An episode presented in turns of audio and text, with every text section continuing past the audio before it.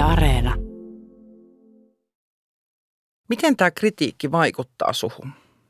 Mä en ole koskaan tajunnut sekuntiakaan niitä ihmisiä, jotka sanoo, että toisesta korvasta sisään ja toisesta ulos tai että no sitähän tulee sitä palautetta, joten äh, niin kuin moving on.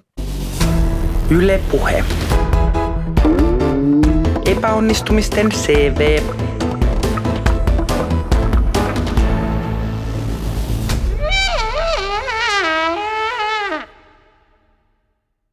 Mä oon Raisa Omaheimo. Mä teen taidetta, kirjoja ja komiikkaa ja mä oon hävennyt stand-up-lavalla tosi paljon. Meillä on studiossa myös Laura Freeman, radiojuontaja, toimittaja, kirjailija ja kolumnisti. Sä oot onnistunut sekä printissä, radiossa että TVssä. Mutta tänään me ei puhuta sen Laura Freemanin kanssa, vaan sen Lauran, joka sai potkut ensimmäisestä työpaikasta kahden päivän jälkeen. Tervetuloa. Kiitos. Uskallatko sä Laura epäonnistua?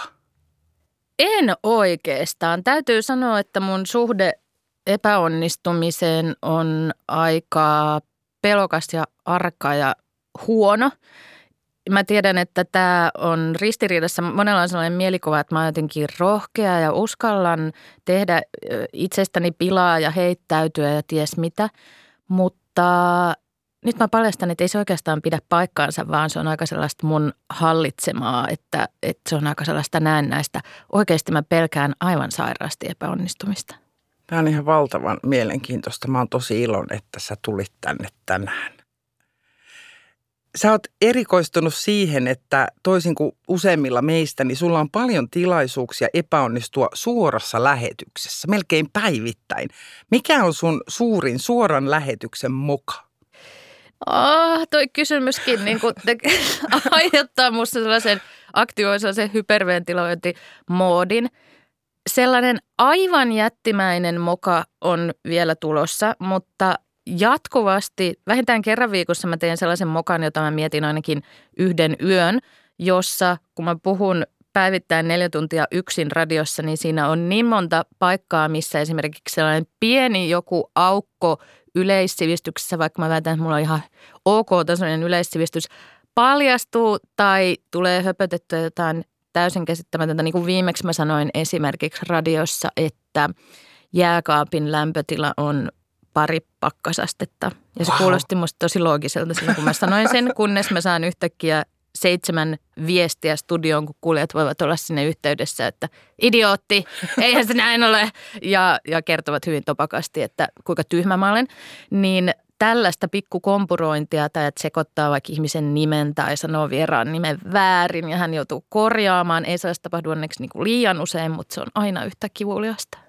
Sä aloitit sanomalla, että tämmöinen megalomaaninen epäonnistuminen on vielä tulossa, niin uskot sä, että semmoinen on sulle ohjaamoitu sun tähän juontajan uraan, että sieltä se lähenee?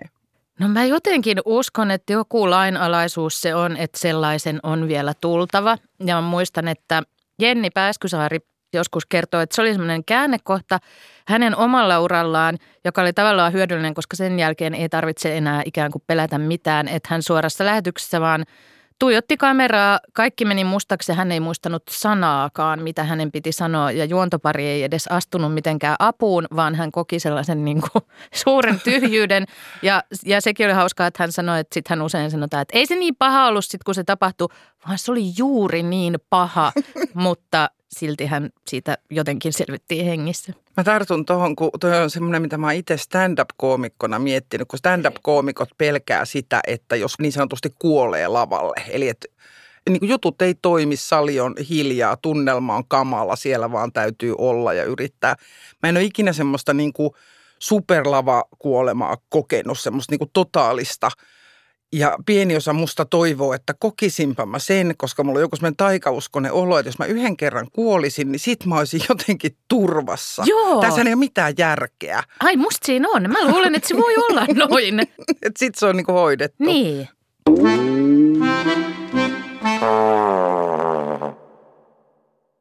Sä oot kotoisin Hämeenlinnasta ja parisuhteessa helsinkiläisen kanssa. Sä oot joskus puhunut siitä, että sä huomaat tässä asenneeroja tässä taustojen erilaisuudessa. Niin miten tällä sun kahden tapauksen datalla, onko hämeenlinnalaiset erilaisia epäonnistujia kuin helsinkiläiset?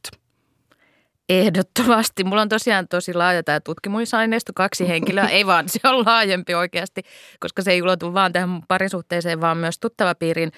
Mä väitän, että on ensinnäkin kantahämäläisellä on sellainen lähtökohtainen oletus, että hän epäonnistuu kaikessa ja hän häpeää sitä epäonnistumista jo valmiiksi ennen kuin sitä on edes tapahtunut. Ja vaikka hän olisi jopa aivan briljantti siinä, mitä hän tekee.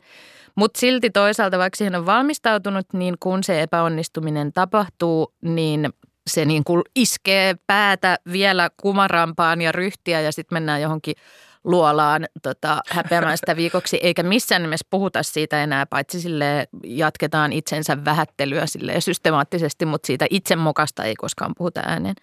Ja sitten taas mä koen, että äh, tämä on tosiaan hieman epätieteellinen tämä teoria.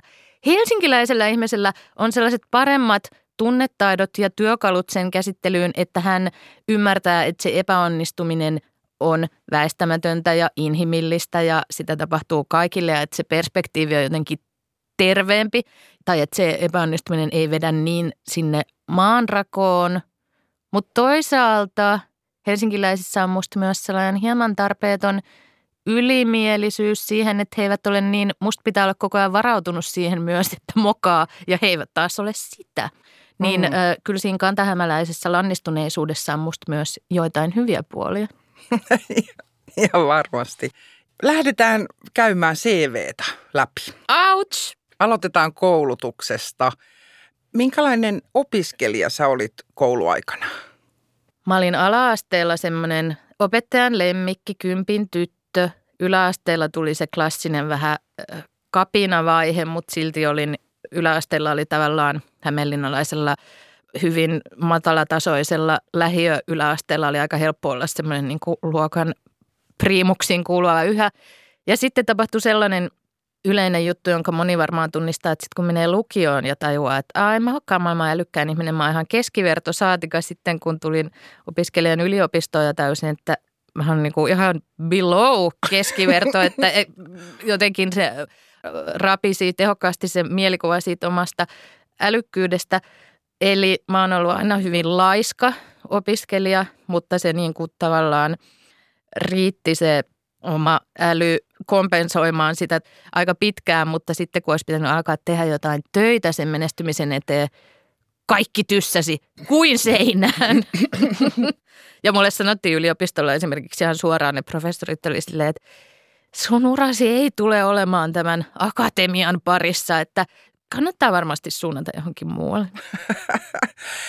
Samaistun tähän, että peruskoulu ja yläaste ja melkein lukionkin voi mennä just jonkun semmoisen hyvän muistin tai yleissivistyksen tai nokkeluuden kanssa. Ja sitten korkeakouluopinnoissa todeta, että – et en tiedä mitään siitä, että pitäisi jotenkin mennä epämukavuusalueelle ja tehdä niin kuin paljon töitä jonkun asian eteen. Aivan vierasta. Epämukavuusalue. Mä en ole koskaan edes nähnyt sitä rajaa, missä se sijaitsee. Mä en ole käynyt edes kurkistamassa sinne pimeälle puolelle.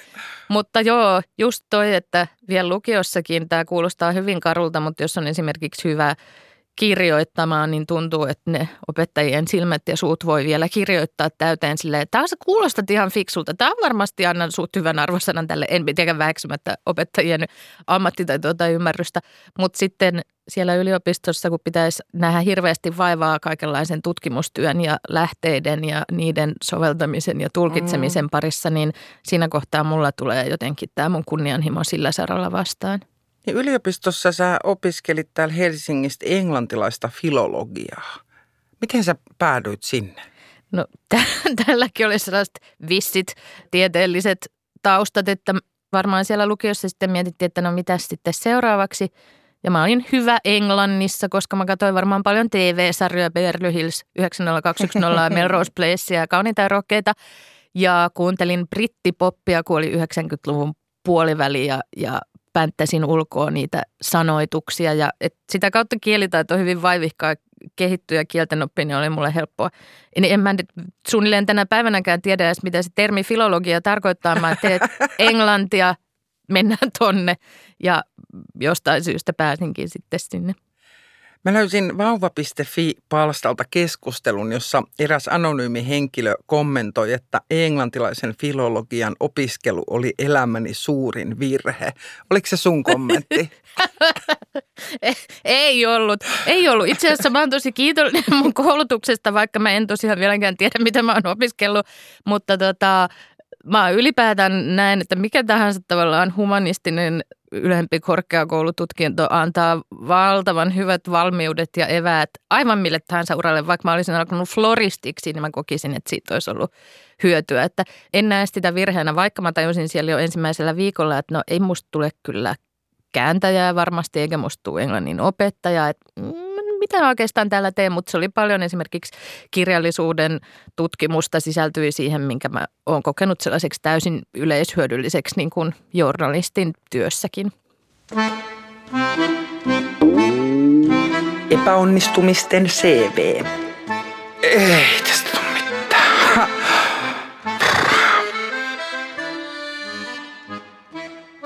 Tänään mun kanssa epäonnistumisistaan on puhumassa Laura Freeman. Sä oot tehnyt media-alalla melkein kaikkea. Printtiä, TVtä, radiota. Missä näistä on kivuliainta mokata? Ehdottomasti televisiossa, koska se on semmoinen niin kuin näkyvä epäonnistuminen ja mulle se on ehdottomasti pahinta. Totta kai sekin on näkyvää, jos sä mokaat – tekstissä ja tekstiä ei voi kumittaa pois, mutta jollain tavalla se, että kun sä olet kameran edessä, niin sä olet se sinä kokonainen ihminen ja sinä päästä varpaisiin, niin silloin se, se että se epäonnistumisen näkee ikään kuin sun kasvoilla ja kehossa ja niin kuin ihan fyysisenä tapahtumanakin, niin ihan siitä puhuminenkin nostaa mun hartiat sille korviin, se on kauheaa. Missä tilanteessa sä oot ollut, kun on tullut tommonen olo? Kamera edessä? No se on ristiriitaista, että mä oon hakeutunut tällaiseen esiintymistyöhön, koska mä oon yhtä aikaa tosi kova esiintymisjännittäjä. Että mä oon joskus joutunut käyttämään ihan jotain mietoa lääkitystäkin sellaisten jännityksen fyysisten oireiden hallitsemiseen, mutta mulla on tapahtunut ei ihan sellaista – totaalista jäätymistä, mutta mulla on joskus tapahtunut sellainen esimerkiksi jossain TV-haastattelussa, mä oon haastatellut jotain artistia, muistaakseni Elli Nooraa, että mä yhtäkkiä huomaan, että hetkinen, nyt mua jännittää ihan hirveällä tavalla, jolloin sulla on vaikka seuraava haastattelukysymys mielessä, se kysymys vaan katoaa, sä näet, että sun käsi alkaa täristä, Sä tiedät, että sä oot suorassa lähetyksessä ja kamera osoittaa sua. Toki niin se suora lähetys tuo vielä tietenkin ihan uuden tason siihen jännittämiseen ja ahdistuneisuuteen. Ja susta tuntuu, että sä liukenet jotenkin siihen ilmaan. Mä oon katsonut jälkeenpäin esimerkiksi sen spesifin kohdan sitten niin kuin tallenteena ja sitten hän sen usein tajuaa, mitä mä pidän aina ihan bullshittina, että ei se jännitys näy ulospäin, mutta itse asiassa se on osittain totta, että ei siinä näy sitä, että mikä kaos siellä mun pääni sisällä on. Mutta tällaiset mä oon kokenut suuriksi epäonnistumiseksi, tällaiset muutaman sekunninkin hämmentyneisyydet, jossa mä ikään kuin menetän sen kontrollin hetkeksi. Ja jokaisen tällaisen jälkeen mä oon ajatellut kyllä viikkokaupalla, että minusta ei koskaan ole tähän TV-esiintymiseen. Että ne suorat lähetykset televisiossa on mulle kyllä tosi haastavia. Miten noi tilanteet, tai niin kuin vaikka just tämä nimenomainen tilanne Ellinooran kanssa, miten se, oliko se noin lyhyt, että se oli muutama sekunti ja sitten sä löysit sen kysymyksen vai miten sä pääsit siitä eteenpäin? Se taisi kestää ehkä parikymmentä sekuntia. Ja onneksi hän puhui silloin itse, kun se mun pahin ikään kuin paniikkikohtauksen oloinen tila tuli päälle, niin mä saan jotenkin kaivettua mielestäni sen, mä varmaan vaihdoin sen koko kysymyksen, koska mä en ikinä saanut sitä alkuperäistä enää mieleeni, mutta mä keksin, että mitä mä seuraavaksi teen. Mutta siinä on jännä semmoinen tunne, koska se suora lähetys tekee sen, että siinä ei ole sellaista hätäuloskäyntiä. Sä et voi huutaa kesken sen, että anteeksi, mutta nyt pois, pois, mä lähden pois. Tai se olisi hyvin erikoista TVtä, varmaan ihan kiinnostavaakin muiden mielestä, mutta jonkinlainen survival-mekanismi siinä tilanteessa meni päälle ja mä en muista, miten mä sen tilanteen pelastin. Mutta jotenkin, sä mm. oot sen vetänyt loppuun. Joo, jotenkin mutta tärisin niin kuin tosi pitkään sen jälkeen ihan sille koko vartalo vaan tärisi pelosta tai, tai sellaisesta trauman purusta. Huh. Minkälaista on mokata printissä? Onko sulla siitä kokemusta? On mulla siitäkin kokemusta. No se on sillä tavalla kivuliasta sekin on, mutta silloin se tapahtuu se, että sun mokalle nauretaan tai sille siitä suututaan, niin se tapahtuu ikään kuin jossain etäällä. Silloin kun sä et näe tavallaan niitä reaktioita, etkä saa siinä fyysisesti joka sekunti paikalla, niin se on jotenkin helpompi se annostellaan sieltä se tuska silleen vähän siedettävämmässä volyymissa. Mutta tota, mä oon tehnyt printissäkin jotain semmoisia tosi typeriä Mä kerran kirjoitin esimerkiksi Image-lehteen, jonka lukijat ovat Suomen valveutuneimpia ja kitkerimpiä ja arvostelukyvykkäimpiä. Erään ison jutun ingressiin, eli siihen niin kuin johdantoteksti, joka tulee heti otsikon alle suurella fontilla, että mm. Viro on Suomen itänaapuri. Ja sit mä luulin siihen, mä en viitsi nyt kertoa tätä, mutta maantieto ei myöskään ole mun suurimpia vahvuuksia. Mä luulin, että se tavallaan sijaitsee vähän niin kuin kaakossa – tai, niin kuin lähellä itää. No niin, jotenkin itään päin. Niin. Ilmeisesti näin ei ole lainkaan, vaan se sijaitsee suoraan etelässä. Hyvät ihmiset, Viro on Suomen etelänaapuri. Ja tästä tuli esimerkiksi, että sitten seuraavassa numerossa ihan julkaistiin tämmöinen oikaisu ja sitten siellä mie, niin kuin palaute kirjepalstalla oli myös, että miten nyt tällaista voidaan päästää läpi. Ja siinäkin tapauksessa sehän on myös mennyt jonkun toimitussihteerin tai päällikön läpi, että yleensähän toimittajan työ on sinänsä armollista, että saa sen vähintään yksi ekstra silmäpari lukee sen sun tekstin ja tarkoitus on, että hän korjaa ne mokat sieltä. Mutta tässä tapauksessa ilmeisesti hänkin luuli, että Viro on Suomen itänaapuri ja sinne se vaan meni. Ja sinänsähän tämä no suuri asia on toki se, missä Viro sijaitsee, mutta pieni asia nyt se, että olisi yksittäisen ihmisen erheenä joku maailman suurin asia, mutta sit, sitä kuvittelee noin 48 tuntia, että koko Suomi puhuu tästä. Tämä on su, niin kuin hirvein, hirvein virhe, mikä on koskaan tehty. Totta, totta. Se on musta myös kauhean tyypillistä, että, nehän niin kuin, että ne laajenee sellaisiksi. Mulla ei ole ollut ehkä koko Suomi, mutta että mä oon jo, jossain asioissa miettinyt, että koko Helsinki, Joo. kaikki Helsingissä nyt pohtii minua ja tätä niin kuin minun virhettä. Ja se on ihan jälleen kerran kohtuutonta ja ihan pöljää. Joo, Mun yksi ystävä on antanut tähän sellaisen, kun hän on kova murehtimaan myös, että töissä tuli tehtyä joku pikkuvirhe ja se tuntuu maailman isoimmalta asialta, niin hän on ottanut sellaisen sen häpeän käsittelyn sellaisen liioittelustrategian, että hän kuvittelee, että se hänen tekemänsä virhe otetaan ja painetaan seuraavan päivän Hesarin etusivulle sille, että se kerrotaan hemmetin isolla fontilla siinä, mitä hän on tehnyt, että hän niin kuin räjäyttää sen virheen valtavaksi ja, ja sitä kautta toki usein tulee se ymmärrys, että tällä ei ole mitään väliä, koska ketään ei kiinnostaisi se tarina siinä Hesarin kannessa, eikä se edes naurattaisi ketään.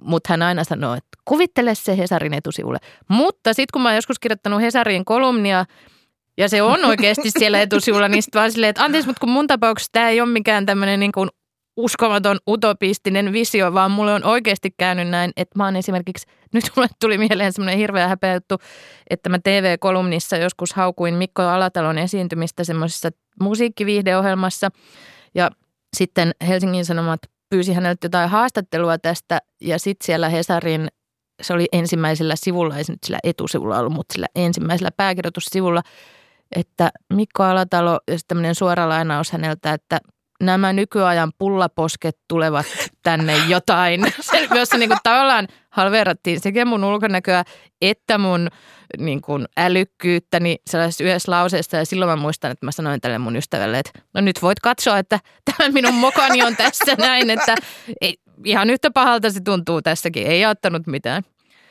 Se on hirveän narsistinen illuusio, että ketään muuta kiinnostaisi niin sun mokat niin valtavalla tavalla, mutta – ei siitä silti pääse jotenkin eroon. Mä oon käyttänyt tota semmoisena ajatusaikinona välillä niin kuin omissa mokissa, että hokenut itselleni, että mä en ole niin kiinnostava.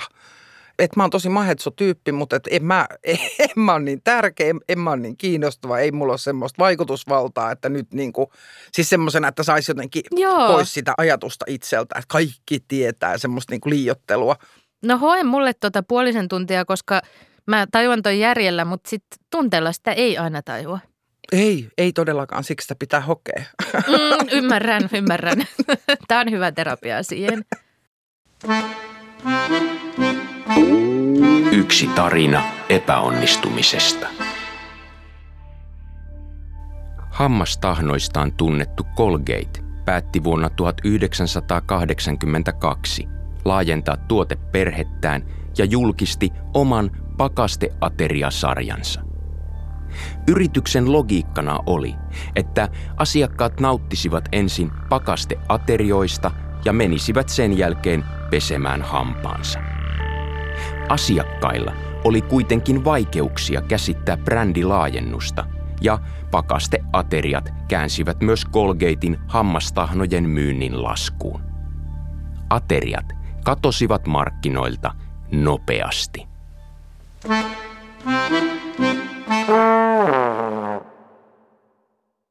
Tänään mun kanssa studiossa on Laura Freeman. Sä teet julkista työtä ja sehän tarkoittaa, että sä saat paljon palautetta. Miten tämä kritiikki vaikuttaa suhun? Mä en ole koskaan tajunnut sekuntiakaan niitä ihmisiä, jotka sanoo, että toisesta korvasta sisään ja toisesta ulos tai että no sitähän tulee sitä palautetta, joten äh, niin kuin moving on. Mä en siis mitenkään moving on missään tilanteessa, vaan mä juutun siihen ja ahdistun yksittäisen lauseenkin äärellä. Pahimmillaan se vaikuttaa sillä tavalla rajoittavasti ja pienentävästi, että, että se ikään kuin tuntuu semmoiselta lyönniltä, joka saa sut semmoiseen lysyyn esimerkiksi esiintymistyössä. Sehän on kiva, että vaikka radiossa on semmoinen vuorovaikutus kuulijoiden kanssa, että se palaute on aivan reaaliaikaista ja, ja siihen on kiva reagoida ja valtaosin se on toki hyvin myönteistä ja kannustavaa ja nostaa sun mielialaa ja sitä lähetyksen tunnelmaa ylemmäs.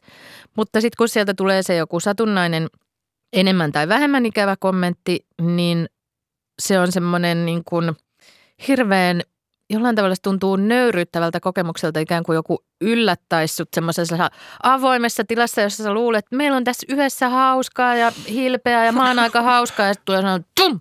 Ja sitten, että mitä sä kuvittelit itsestä, sä oot aivan paska. Ja, ja sitten se kyllä heittää hetkellisesti pasmat ihan sekaisin silleen, että – mutta tosi hyvin tuntevat ihmiset kyllä tavallaan kuulee sen myös sillä hetkellä, että nyt tuossa tapahtui jotain, että sussa aktivoitu nyt joku ikävä asia. Tulee tarve vastata siihen ikävään kommenttiin, jos on mahdollista esimerkiksi radiossa, vaikka sitten taas sanotaan, varmaan joku asiantuntija sanoisi tai tuottaja tai muu, että ei kannata, että mene vaan sen ohi, oku sitä ei oiskaan ja tekee mieli alkaa räksyttää se, no ei se kuule näin ole ja mikä olisi itselle tuntuisi tyydyttävältä, että ei ole niin voimaton olo, että haluaisi puolustautua, mutta sitten taas semmoinen ihminen nähdään aina jotenkin säälittävänä, että ei pitäisi ikään kuin näyttää sitä omaa pelkoa tai suuttumusta tai satutettua oloa. Mä en tiedä, mikä se oikea toimintastrategia olisi. Vaikka palautetta saa työtilanteesta, niin sehän voi koskea hyvin monenlaisia asioita. Että se voi koskea ihan sitä työtä, jotain faktoja, mutta se voi koskea esimerkiksi ulkonäköä, äänen sävyä, jotain mielipidettä tai jotain sen palautteenantajan omaa visiota. niin onko, onko näitä erityyppisiä palautteita, onko jotkut helpompia tai vaikeampia ottaa vastaan? Ehdottomasti jos joku vaikka kommentoi, että sä oot tyhmä tai sä et ole fiksu tai sä et ole hauska. Se on mulle paljon helpompi ottaa vastaan, koska mä pidän itseni ihan fiksuna ja hauskana, vaikka mä aina ole ihan niin kuin tietenkään parhaimmillani joka ikisessä työtehtävässä, joka ikisenä päivänä, jonka mä teen. Mutta sitten taas, mitä ei varmaan kuulu sanoa, ei mulla mun ulkonäön suhteen sellainen rautainen itsetunto, että musta olisi ikinä kiva kuulla jotain. Sitäkin on sitä ulkonäköpalautta niin eri kategoriaa, että jos se on joku sellaisen keski-ikäisen miehen rumalehmä tyyppinen juttu, sekin tuntuu pahalta, mutta se on jotenkin näin. Mm. Mutta sitten jos vaikka lukee jotain sellaista, mikä on ihan hirveätä, että tällaista joutuu koskaan kukaan ihminen lukemaan itsestään jotain naisten välistä analysointia siitä, kuinka eri tavoilla saat rumaa ja millä erityisillä piirteillä saat ruma, mitä mä oon myös tehnyt lukuisia kertoja, niin semmoinen tuntuu ihan hirveän pahalta ja mä en osaa niin kuin, en missään nimessä osaa ohittaa sitä, tai no totta kai mä nyt näennäisesti ohitan sen, mutta sellaiset asiat jää ikään kuin kummittelemaan mieleen. Ja senkin takia se TV-esiintyminen esimerkiksi on mulle erityisen haavoittavaa, että se on niin ulkonäkökeskeistä ja tietenkin myös laajemmin meidän koko maailmasta ja kulttuurista kertoo se, että naisissa se ulkonäkö on se, mihin niin vahvasti keskitytään. Toki nyt televisio on hirveän ulkonäkökeskeinen media muutenkin myös miesten osalta, mutta et siitä oikein näkee, että kun ihminen miettii, että millä mä voisin tota toista loukata, niin kyllä se naisen suhteen ainakin on aina se jotain ikä, ikävää ulkonäöstä. Mm. Niin se on mulle tosi vaikeaa ja se vaikuttaa, eikä se vaikuta ainoastaan mun työn tekemiseen, vaan kyllä se on ihan sellaista, että sit yleisesti jää märehtimään sellaisia ja miettimään, että onko minulla nyt oikeutta olla ollenkaan olemassa, kun painan yli 70 kiloa tai jotain vastaavaa. Sepä se on se kysymys, mitä kannattaa on, on, on. Tuntikausia kannattaa tähän laittaa aikaa. Kyllä. Sä kuvaat tosi koskettavasti, jotenkin kouriin tuntuvasti tota TV-kameran edessä olemisen kauhua. Mutta sä palaat sinne. Niin, eikö se ole outoa? Kerro mulle siitä. en mä tiedä, kerro mulle itsellenikin siitä. Tota, niin, koko mun esiintymiseen, tai siis minun ja esiintymisen suhteeseen liittyy valtava ristiriita siitä, että jossain määrin mun perusluonne on sellainen, että mä haluaisin olla vaan jossain laatikossa ja luolassa piilossa, enkä koskaan tule sieltä tulos ja heitellä sieltä vaan kirjeitä, jossa mä oon kirjoittanut, mitä mä tunnen ja mitä mä ajattelen. Että se kirjallinen ilmaisu on mulle se turvallinen tapa sieltä mun omasta erakkoluolasta kommunikoida maailman kanssa. Mutta sitten musta on myös se puoli, jonka mä oon löytänyt vasta aikuisena ja hyväksynyt, että minulla on lupa myös haluta olla esillä ja viihdyttää ihmisiä sille fyysisesti olla siinä heidän edessään tai sitten tämän radioformaatin kautta puhua heille tuhansien kaiuttimien kautta. Se veto on siihen esille, vaikka se tuntuu niin hetkittäin niin pahalta, niin se on, se on kummallinen ja mulle itsellekin vähän – selittämätön, että siinä on varmasti jotain sellaisia käsittelemättömiä asioita, joita kannattaisi pohtia enemmänkin. Ei semmoista niin, tai mun korvaan se ei kuulosta niin käsittämättömältä. Mulla on semmoinen olo, että esillä oleminen on kauhean semmoista ambivalenttia. Taas pohdin näitä omia niin koomikko-kokemuksia, mm. miten ennen joka ikistä keikkaa – niin mulla on semmoinen olo, että mä niin kuin oksennan tai pyörryn. Mä joka kerta mä niin kuin pohdin, että jos mä vaan niin kuin lähden pois. Että Joo. Mä, niin kuin, että mä vaan kävelen ulos täältä ja mä vaan kävelen ja niin kuin painan menemään, enkä tule koskaan takaisin. Ja nämä on ne, minkä niin kuin läpi pitää mennä niin kuin aina. Ja kaikki mahdolliset kauhuskenaariot, että mä, mä en onnistu tai mä kerron jonkun vitsin, joka, jonka joku kokee jotenkin asiattomaksi tai niin kuin vääränlaiseksi ja sitten mun Facebook räjähtää mm. siitä, kun kaikki tulee kertoa, että mä oon ollut dorka. Ehkä ihan syystäkin, ehkä mä oonkin dorka. Ja sitten mä niin kuin kaikkien näiden läpi menen sinne lavalle ja sitten se juttu lähtee toimimaan ja sitten siellä on niin kuin monisatapäinen yleisö, joka niin kuin nauraa mun jutuille – ja sitten mä tuun ulos sieltä lavalta, mä omistan koko maailman. Joo. Mä tuun ihan rinta auki, mutta onko keikkaa jossain, keikka, nyt mä haluan, haluan tehdä tätä. Tämä on ihan mahtavaa. Ja sitten mä taas palaan siihen, sit kun se on se Joo. seuraava keikka. Ja mä oon alistunut siihen, että tämä on vaan joku tällainen, en mä tiedä mikä adrenaliini riippuvaisten ihmisten niin kuin harrastus tämä on, että pitää mennä niin kuin tollasten tunnemyräköiden kautta. Ja mä tunnistan ton kaaren ihan täysin, että toi ennakkoosuus on se pahin. Sitten on ne pari ensimmäistä minuuttia siinä itse esiintymisessä ja sitten se jotenkin sulaa pois ja alkaa kääntyä siksi ihanaksi tunteeksi. Sitten just lopuksihan on sellainen olo, että kun olisi sanonut jotain, en ole koskaan käyttänyt heroinia, mutta jotain uskomatonta päihdettä suoraan suoneensa. Sillä, että mä oon aivan kuolematon, tämä tunne on niin uskomaton, mutta sitten – alkaa se vajoaminen sinne kuoppaan taas ja ennen sitä seuraavaa kertaa ollaan taas siellä. Ja mä pitkään ajattelin, että no enhän minä saa edes tehdä tätä esiintymistyötä, koska mä en selvästi ole mikään luontainen esiintyjä, koska mä käyn tämän kaaren läpi, mutta sitten hän on käynyt ilmi, että varmasti joka imeen jo Mikko Leppilampi tai mikä ikinä konkari esiintyjä tai näyttelijä, joka nousee lavalle joka ilta, että moni käy aivan systemaattisesti tämän saman aina läpi, että se on ihan se on hyvin inhimillistä ilmeisestikin ja ikään kuin sallittua, mitä mä typerästi joskus kuvittelin, että tämä kertoo vaan, että mä toimin jotenkin täysin itseäni vastaan ja mä en oikeastaan edes saisi tehdä tätä. Mä oon itse ajatellut joskus sitä niin, että asiat, joilla on merkitystä, tuntuu Mm. iso, niin kuin, Niin, niin, niin kuin tuntuu niin. isosti ja tuntuu kehosta, että jos se olisi yksi lysti, se lähetys tai se joku keikka, ei se varmaan tuntuisi miltään, mutta eihän sitä nyt sitten kannattaisi tehdäkään. Toi on, toi Kärjistettynä. Niin, tämä, tämä on kärjistetty toi on ihan näkemys. totta, mutta sitten kun mä tunnistan sen sellaisen hyvin syvällä olevan esiintymisjännityksen, niin muahan jännittää koulun vanhempainillassakin sanoa oma nimeni, että sehän ei kyllä merkitse mulle mitään ja se tuntuu silti päältä. Wow. Mutta tämäkin oli hauska, että meillä oli semmoinen meidän radiokanavan vetäytyminen, jossa me vaan keskenämme palaveerattiin pari päivää. Ja siellä tuli semmoinen, että kertokaapa jokainen vuorotellen joku asia, vastatkaa johonkin kysymykseen vuorotellen. Niin sitten tästä radion henkilöstöstä, josta vain murto-osa on juontajia, niin ainoastaan nämä juontajat, jokainen aloitti puheenvuoronsa sanomalla, että mua jännittää nyt ihan hirveästi sanoa tämä, että kävi ilmi, että nämä esiintyjät on kaikista eniten kauhuissa ja nämä muut ihmiset on aivan siellä niin kuin rennosti, että ilmeisesti esiintyvissä ihmisissä on paljon tiettyjä epävarmuuksia ja jotain patoutuneita tunteita, jotka, jotka helposti sieltä aktivoituu ja tuottaa näitä ahdistuksia tässä työssä, jota samaan aikaan niin kovasti rakastaa. Epäonnistumisten CV. Ei, ei, ei, ei, ei, ei, ei. Mun kanssa studiossa tänään on toimittaja Laura Freeman. Laura, peruutetaan vielä hieman tässä sun epäonnistumisten CVssä.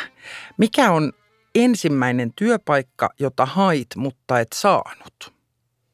Mm, aivan ensimmäinen ei välttämättä nouse mieleen, mutta mä en ole juuri koskaan saanut työpaikkoja, joita mä oon hakenut. Lähdetäänkö niin päin purkamaan tätä? Siis lähdetään siitä, että mä oon tosi surkea työhaastatteluissa. Se on vähän sellainen asia, mitä mä en kehtaisi edes, tai aihe, josta on vaikea puhua ääneen, mutta miksipä ei, koska mulla on elämässä tarjoutunut hirveästi upeita työmahdollisuuksia ja mä oon päätynytkin moniin fantastisiin töihin sitä kautta, että joku on jossain ajatellut, että no Laura voisi olla tähän ihan sopiva. Otetaan häneen yhteyttä. Mm. Ja sitten tavataan, jolloin se lähtökohta on jo semmoinen, että me ollaan jo ajateltu, että saisit sopiva tähän, joten se on kiva piste aloittaa keskustelu. Mutta sitten kun on pitänyt ihan hakemalla hakea jonkin hakemuksen ja printatun tai PDF CVn kanssa jotakin työtä ja on menty jonkun tuntemattoman ihmisen kanssa johonkin työhaastattelutilanteeseen, niin mä niin kuin, mä oon niin surkea niissä, että musta voitaisiin tehdä joku piilokamerakooste, millä kaikin typerin tavoin mä oon toiminut työhaastattelussa. Mä en edes tunnistaisi, eikä mun ystävätkään edes tunnistaisi, että kuka tämä ihminen on. Että mä oon niin niissä tilanteissa, mä alan miettiä jotain, että no minä olen nähnyt jossain TV-sarjoista näitä työhaastattelutilanteita. Näissä kuuluu ha- käyttäytyä näin ja näihin kuuluu, ost- mä oon ostanut niihin jotain bacon-värisiä vaatteita sen takia, että mä oon kuvitellut, että työelämässä aikuiset käyttävät bacon-värisiä vaatteita. Ja mä menetän niin kuin mun koko persoonallisuuden niissä työhaastatteluissa. Muutun joksikin aivan niin kuin ihmiseksi, joka hakee jostain takaraivosta jotain opeteltuja vastauksia, että on joku sapluuna, mistä kuuluisi niin kuin jotenkin. Niin mä oon niin kuin nolannut itseni tosi pahasti työhaastattelussa, eikä ole mitenkään tullut läpi se, mikä minussa on hyvää tai kiinnostavaa tai voisi olla hyödyllistä tai toivottua tälle työpaikalle. Niin, että mikä näistä epäonnistumista on ollut? Aivan ensimmäinen näissä työhaasa- työhaastatteluissa, niin ne on ollut usein vaan liittynyt tähän journalistiseen alaan jonkun naisten lehtien tai nuorten lehtien toimittajan tai mä oon varmasti erehtynyt joskus hakemaan vaikka jotain toimitussihteerin paikkaa, josta mä nykyään tajuan, että musta ei ole yhtäkään solua mun kehossa, joka sopisi minkäänlaiseen esimiestyöhön tai edes sellaiseen puoliväli. Mä oon ehdottomasti se semmoinen pakertaja siellä ruohonjuuritasolla, enkä koskaan siellä hierarkiassa yhtään ylempänä, niin joku näistä tällaisista positioista se on. Oot sä koskaan saanut potkuja? Mä oon saanut potkut mun ihan ensimmäisestä työpaikasta, joka oli mansikan poimijana. Mun, van, mun vanhemmat oli hyvin tarkkoja siitä, että sinä kesänä, kun kesätöihin saa laillisesti mennä, niin siitä lähtien heidän lapsensa joka kesä hankkivat kesätyöpaikan ja oppivat tienaamaan rahaa ja tekemään työtä. Ja nyt kun mä mietin, niin mansikan poimintaa mulle epäsopivampaa työtä ei kerta kaikkiaan tässä maailmassa ole, koska me, siis mä niin kuin kahden minuutin jälkeen olen jo kyllästynyt siihen. Mutta sitten pahinta oli, että mä menin sinne työpaikkaan mun silloisen parhaan ystäväni kanssa, joka oli semmoinen yläasteen klassinen mean girl, semmoinen manipulatiivinen häijy, aina juoruileva selän takana. Toivottavasti hän kuuntelee nyt tätä. Ää, ja hän halusi siellä mansikkamaallakin aiheuttaa koko ajan jotain sellaista draamaa, johon hän veti mut mukaan ja hän halusi haukkua sitä, niitä muita poimijoita ja sitä maatilan mansikka-isäntää, mikä upea titteli. Ja tämä päättyi siihen, että tämä isäntä huomasi jo kahdessa päivässä. Ensinnäkin nämä ihmiset ei poimi näitä marjoja ja toiseksi he ovat todella ilkeitä.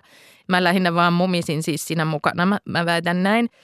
Ja sitten hän sanoi meille, että tämä ei nyt toimi tytöt, että te, te ette nyt voi enää kolmantena päivänä tänne tulla. Ja se kun mä menin kotiin kertoa sen, että nyt mulla oli tämä mun eka kesätyö ja mä oon niin kykenemätön ja soveltumaton tähän työelämään kokonaisuudessaan, että mä olen saanut potkut. Ja mä sain ihan hirveät raivot ja mun piti soittaa sille mansikkamiehelle ja pyytää anteeksi, eikä mua silti otettu takaisin sinne ja kaikkea. Mutta mä sain tästä sellaisen kokemuksen, että mä en pysty tähän, vaikka tämä mansikan poiminta ei nyt edusta kaikkia maailman aloja, aloja niin mulle tuli siitä semmoinen kokemus, että mä olen jotenkin viallinen työelämässä. Ja sä oot siis minkä ikäinen tässä kohtaa? No varmaan mikäköhän se 15. 14-15.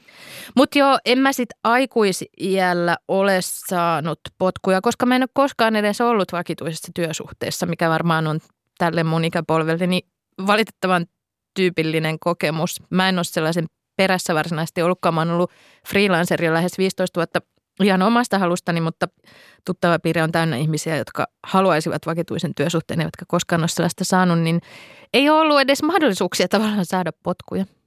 Ja sehän on onnekasta tuossa kuvasit sitä, että työhaastattelut ei ole sun paikka loistaa. Ja näinhän se on, sehän on hyvin erikoinen formaatti ja ei lainkaan kaikille sopiva, mutta freelancerinähän se oma työ on se seuraava tavallaan työhakemus. Että se työn jälkihän on se, mikä sitten toimii suosituksena eteenpäin. Mm, ja se on ihanaa ja mulle hyvin armollista. Että, ja sitten myös se, että mä toimin niin avoimesti tavallaan mun persoonalla myös ja on somessa ja puolella hyvin aktiivinen ja että et kellekään ei varmasti tule yllätyksenä se tavallaan, että millainen mä olen, niin se on ihanaa, että se käyntikortti on tavallaan se elävä kokonaisuus tuolla, että sitä ei tarvitse käydä sitten tyhjästä rakentamassa ja vakuuttamassa ihmisiä mistään uudelleen.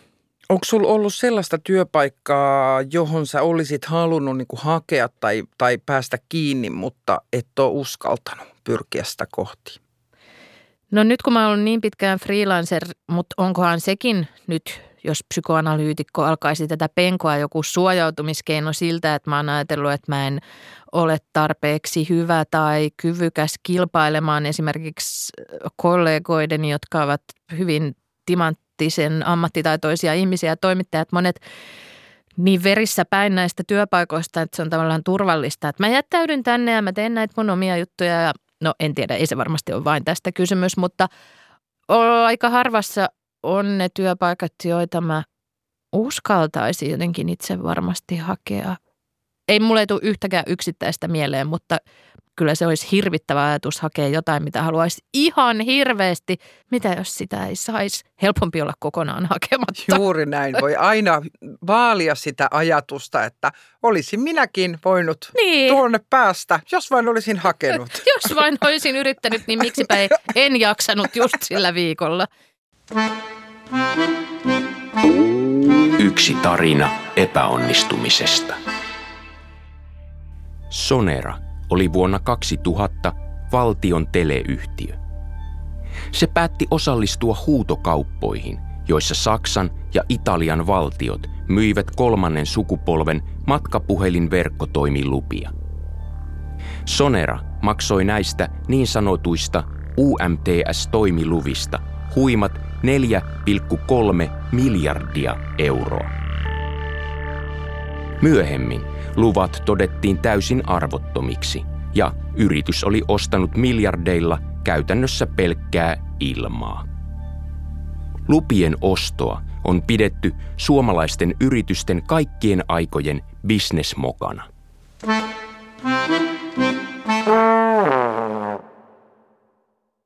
Tänään mun kanssa noloista ja häpeällisistä tilanteista on puhumassa toimittaja Laura Freeman. Vähän aikaa sitten sä erosit ura-ihmisten verkostoitumispalvelu LinkedInistä. Mikä sua siinä ärsytti? Mua ärsyttää, hoi luoja, mua ärsyttää siinä niin moni asia.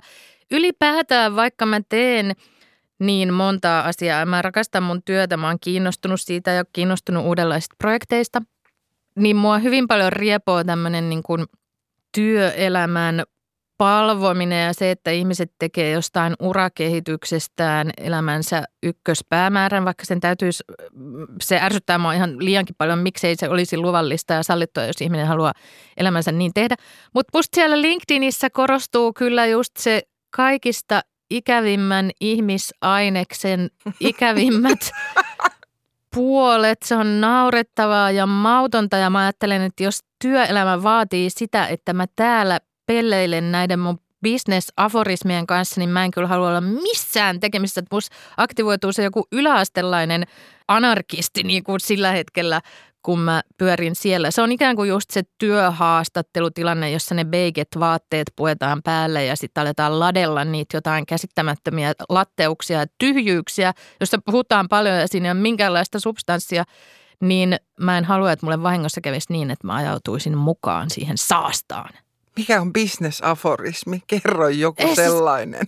Tota noin, vähän sellaisia cheek mäisiä tota, yhden lauseen tiivistyksiä siitä, miten unelmat voivat toteutua, kun ai, ai, ai, teet ai, ai, ai, 300 tuntia ai, töitä viikossa. Ai, sattuu vähän. Joo, aika paljonkin, jos tarkemmin mietit. Tässäkin sarjassa vieraina on ennen kaikkea ihmisiä, jotka on tavalla tai toisella esillä julkisuudessa ja sillä tavalla lähtökohtaisesti jo onnistujia. Mitä mieltä sä oot tällaisesta menestystarinoista? Sopiiko tämmöinen narratiivi sulle? Se on mulle hyvin ristiriitainen kysymys, koska tavallaan mä samalla lailla kun mä halveksin sitä LinkedInia ja sitä, että pitää itsestään rakentaa sitä jotain ihme tota, täydellistä työntekijää ja ihmistä – niin mä vierastan hyvin paljon tätä menestysnarratiivia, mutta sitten mä ymmärrän, että varmaan mä olen jollain lailla osa ongelmaa tai että mä varmaan itse osallistun myös siihen, että kun mä oon itse niin innoissani mun töistä ja mä haluan tehdä niin monenlaista ja mä haluan tehdä myös tätä julkista työtä ja sitten mä itse selitän hyvin hanakasti, että mut on vaan niin kuin haettu näihin töihin. En mä koskaan ikinä mitään tehnyt, niin sitten mä en myöskään halua, tai mulle tulee paha mieli siitä, jos mä itse vahingossa ruokin jonkinlaista. Olen vaan tällainen Hannu Hanhi, että tänne putoilee näitä asioita. Kaikki on niin helppoa tyyppistä tarinaa, koska en mä sitten koe yhtään eläväni sellaista. Tai että, mutta sinänsä vierastan kyllä ehdottomasti sitä sellaista naisten lehtimäistä menestystarinaa, joka on aina samanlainen. Sama täällä ja koen sen myös hyvin vaikeana, että tietyllä tavalla kuitenkin julkisissa ammateissa niin se väistämättä kulkee siinä mukana, koska jo se, että me kaksi ollaan tässä studiossa nyt, niin se on mm.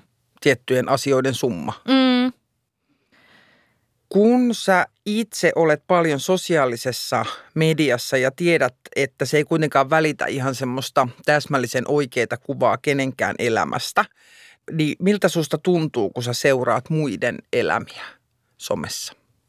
No mä oon hyvin tietoinen siitä, että sellainen ihminen, joka nähdään niin avoimena ja niin rohkeana, niin että se on aina sellainen hyvin kapea siivu kenen tahansa elämästä. Silti mä arvostan todella paljon, siksi mä oon tosi kiinnostunut sosiaalisesta mediasta ja siinä, miten ihmiset siellä esittävät itseään.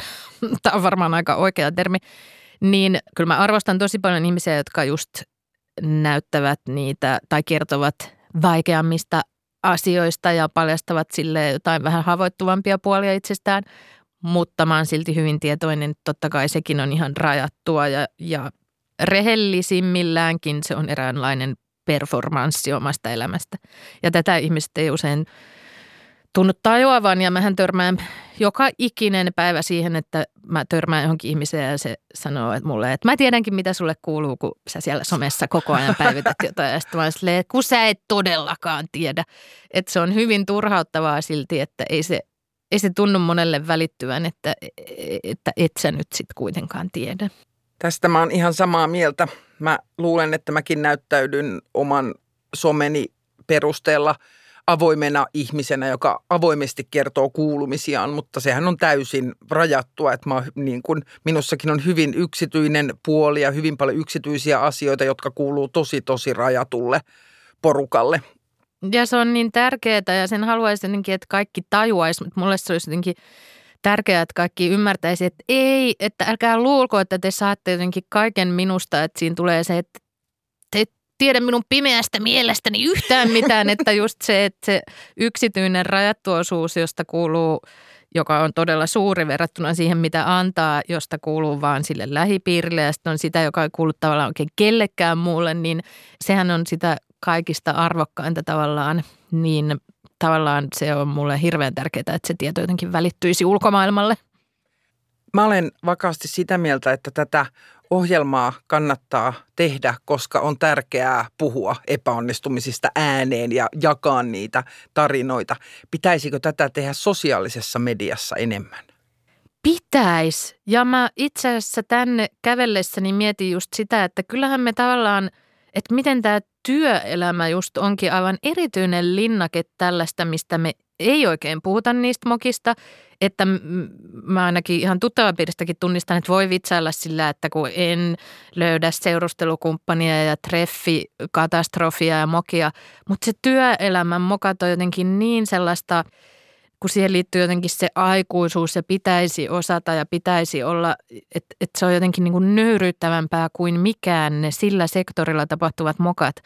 Niin niistähän pitäisi ehdottomasti puhua ääneen. Mutta sitten nyt kun nämä somekanavatkin on niin monelle ihmiselle tavallaan sellaisia sitä osa sitä CVtä ja itsensä markkinointia, niin se ei varmaan sitten sovi tavallaan siihen kuvaan se, että siellä voisi kertoa myös, että mä oon muuten mokannut aivan sairaalla tavalla tämän ja mä oon tässä suhteessa aivan paska työntekijä. Ja, mutta se voisi olla semmoinen uusi trendi ja uusi manifesti? Se voisi olla. Kyllä mä lähetin joskus jossain työpaikassa väärälle sähköpostilistalle sadoille he- henkilöille yhdellä napin painallukseen. Siis ihan, ihan niin kuin, uh, hirveätä. Uh. Mitä ihan, siinä luki siinä niin, Siis se ei ollut mikään, siis se oli joku tämmöinen vaan ikään kuin väärälle jakelulle mennyt niin kuin tiedot, että se ei koskenut niin kuin heitä, jotka sen sai. Ja mun pitisi, mä piti sitä ratkoa, että paaks mä vielä toisen viestin, niin. että sori, sori ja kaikkea tätä. Ja sitten mä siitä ulvoin Facebookissa, niin se oli ihanaa, kun saisi, en ollut ainoa. Oli muutkin, jotka olivat sössineet Niinpä. niiden listojen kanssa ja lähettäneet ja pahimmillaan vielä ihan väärää sisältöä ja jotain, mikä ei kuulus mennä, niin siitä tuli kauhean hyvä mieli. Niin, se on aivan euforisen vapauttavaa, kun ihmistä alkaa tykittää niitä omia juttuja. Ei juman kautta, mullekin kävi näin, että mä lähetin tämän meidän ruokalistan johonkin Eh, joo, se on ihana, ihana kokemus. Se aina kannattaa. Mokaterapia.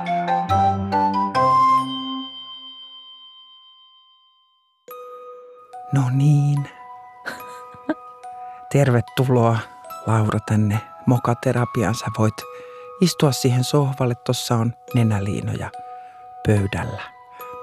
Sä oot ihan turvallisessa paikassa nyt. Mä haluan kysyä, että mikä on sun tuorein epäonnistuminen? Nyt voi tulla mieleen joku ihan joku pieni ja nolotilanne, mutta kurja kurja juttu.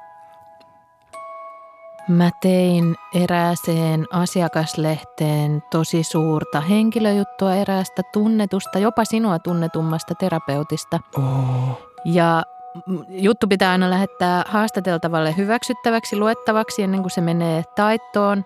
Mä tein sen ihan liian myöhään, aivan omaa saamattomuuttani voi ja voi. se haastateltava suutahti minulle, vaikka hän on lempeydestään tunnettu. Mutta me ollaan paikattu välimme sitten, me olemme ihan kavereita. Voi voi, mitä siinä sitten tapahtui? Hän sinulle suuttui ja taittoon pitäisi saada juttu.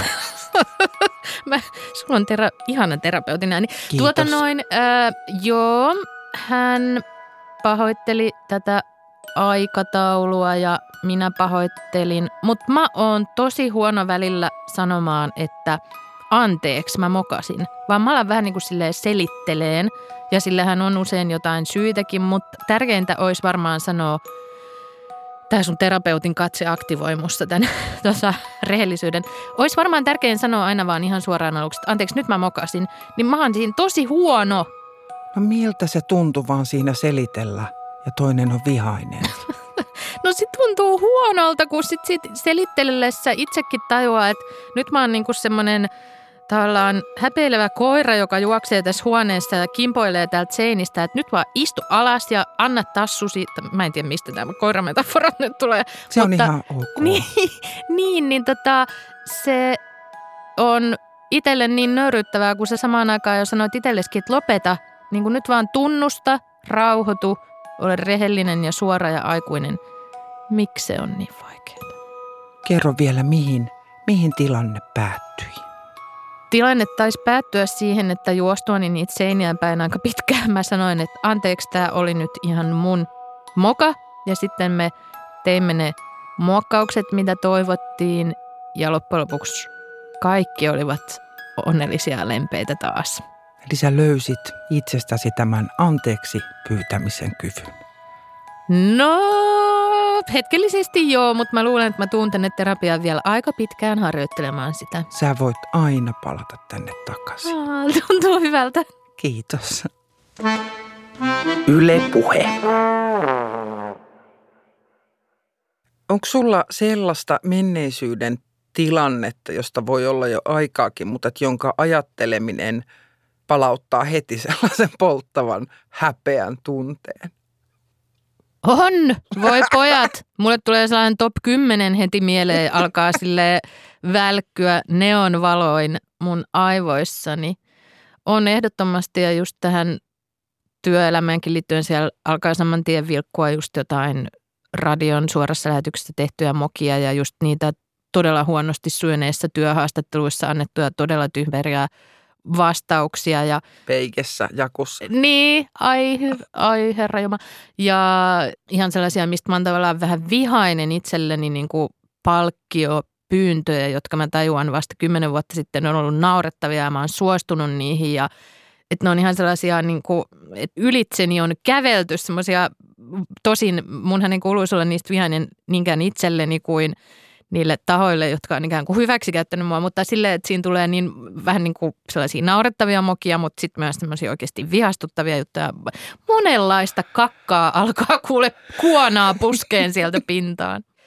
Esimerkiksi mä yliopistovuosieni aikana aloin, silloin vielä oli olemassa ihan tällaisia fyysisiä ilmoitustauluja yliopiston aulassa, missä oli usein etittiin oikolukijaa jollekin tai joskus jopa joku ihan vakavasti ottava aikakauslehti etsi kääntäjiä tai oikolukijoita ja mä otin aina, mä, mä olin sinänsä hyvin topakka ihminen, että mä otin aina yhteyttä ja tarjouduin. Ja sitten mä aloin ihmetellä, että mun ystävät haki niitä samoja paikkoja, että miksi mä saan nämä kaikki ja kukaan muu oikein ei, että onko mä näin uskomattoman valovoimainen ja lahjakas.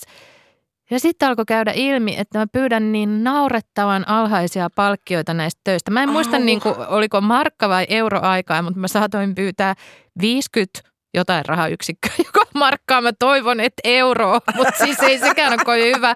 Joku teekkarin 200-sivuisen täysin, mistä mä en ymmärrä sanakaan siitä aihepiiristä, jonkun työn tarkistamisesta ja korjaamisesta sillä, että mä periaatteessa kirjoitin sen koko diplomityön uusiksi ja sitten mä oon saanut sellaista 50 euroa ja, ja tämä ihmiset itsekin on ollut aina silleen, että tämä oli kyllä ihan erilainen tämä sun palkkionpyyntö kuin näillä muilla ihmisillä, mutta se oli tosi kiva se oli, että tehdään vaan tämä homma. Ja sitten mä ajattelin, että miksi mulle tuodaan näitä ylimääräisiä viinipulloja tämän 50 lisäksi, kun mä oon jotain 50 saanut. Ja sitten kun mä jälkikäteen mietin, että okei, joku yksittäinen teekkari nyt ei osaa tätä arvioida, mutta et ihan tällaiset vakavaraiset suuret toimijatkin on ikään kuin hyödyntänyt sitä opiskelijan täyttä tietämättömyyttä siitä, millä palkkiotasolla näissä liikutaan, niin se on tosi törkeää ja innoittavaa ja tämänkin takia mä oon erittäin suuri advokaatti tällaiselle, että puhutaan myös palkkioista ja palkoista ja rahasta ääneen. Niin sellaisessa mä oon mokailu aivan hirvittävällä tavalla ja mua on aivan riistetty vuosikausia. Tässä teille valoisa tarina tähän väliin. Uskon, että tuntuu karseelta edelleen. Ja vielä kun sille ei voi mitään. Niin. Kun sinne ei voi niin marssi 90-luvulle ravistelemaan Niin. menneisyyden itseään Ja oon hartioista. Niin tyhmä, mun käy niin sääliksi sitä pikkulasta, niin kuin, että ei. Mutta tämä myös kertoo siitä, että ei meille ole kerrottu missään mistään palkoista tai palkkioista yhtään mitään, missään koulusta tai koulutuksesta tai yliopistossa, että ei ole niin kuin edes siitä haarukasta mitään hajua, että missä liikutaan. Just näin. Ei se ollut vaan sinä. Niin, niinpä. Laura, vielä tiivistelmä CVn loppuun. Kuka olet nyt? Missä olet nyt? Mitä se tarkoittaa? No se, että miten sä summaisit itsesi tässä hetkessä. Mitä se tarkoittaa? Mä, tästä, mä, mulla tulee tää työhaastattelu moodi silleen, mitä multa odotetaan ja mitä on kuuluu vastata. Tää ei ole tentti. Mä oon lähes nelikymppinen, todella epäonnistunut mansikan poimija, joka yhä häpeää ja pelkää esiintymistä, mutta haluaa tehdä sitä loppuelämänsä. Wow. Hmm. Tähän loppuun halutaan antaa sulle vielä epäonnistuminen lahjaksi. Meillä on ollut tapana antaa kaikille vieraille yksi epäonnistuminen tällainen läksiäislahjaksi. Eli mä joudun tekemään kuperkeikaan. Ei parempaa. Meillä on tässä lopussa trivia-osio. Eli jokaiselle on räätälöity yksi tietokilpailukysymys. Ja Ei sä, luoja. ja, sä oot Laura rakastanut koko ikäsi metallikan rumpali Lars Ulrichia, joten Joo. kysymys liittyy häneen. Wow. Ainakin melkein. No niin. Oletko valmis? On, en on. Lars Ulrichin lapsuuden koti sijaitsee Helleruupissa Tanskassa. Minä vuonna Helleruupin kuuluisa satama valmistui? Ah, tosiaan Hellerupin kuuluisa satama, jossa Larsin kanssa kaarnaveneitä uittelimme lapsina harva se päivä. No tota, aa, ihanaa. Mä pelkäsin, että jos mä en tietäisi jotain häneen liittyvää, niin mä en pääsisi siitä koskaan yli ja silloin olisi ikävin podcast, jossa mä en ikinä ollut. Mutta Hellerupin satama, mietitään Tanska, viikingit, se voi olla hyvinkin vanha. Mä lähden sanomaan tuhat... Um, 557. Melkein, se oli 1873. No, sama vuosituhat. Kyllä, mutta ole hyvä tässä sinulle tämä viimeinen Ah. epäonnistuminen matkaasi. Kiitos Laura, ollut ihana kuulla sun ajatuksia häpeästä ja esiintymisestä ja takaisin esiintymään palaamisesta. Tämä on ollut ihana keskustelu. Kiitos paljon. Kiitos tästä terapeuttisesta tuokiosta ja tästä Hellerupin satama faktasta. Mä voin elää tämän kanssa, että se hieman meni vikaan. Kiitos. Loistavaa.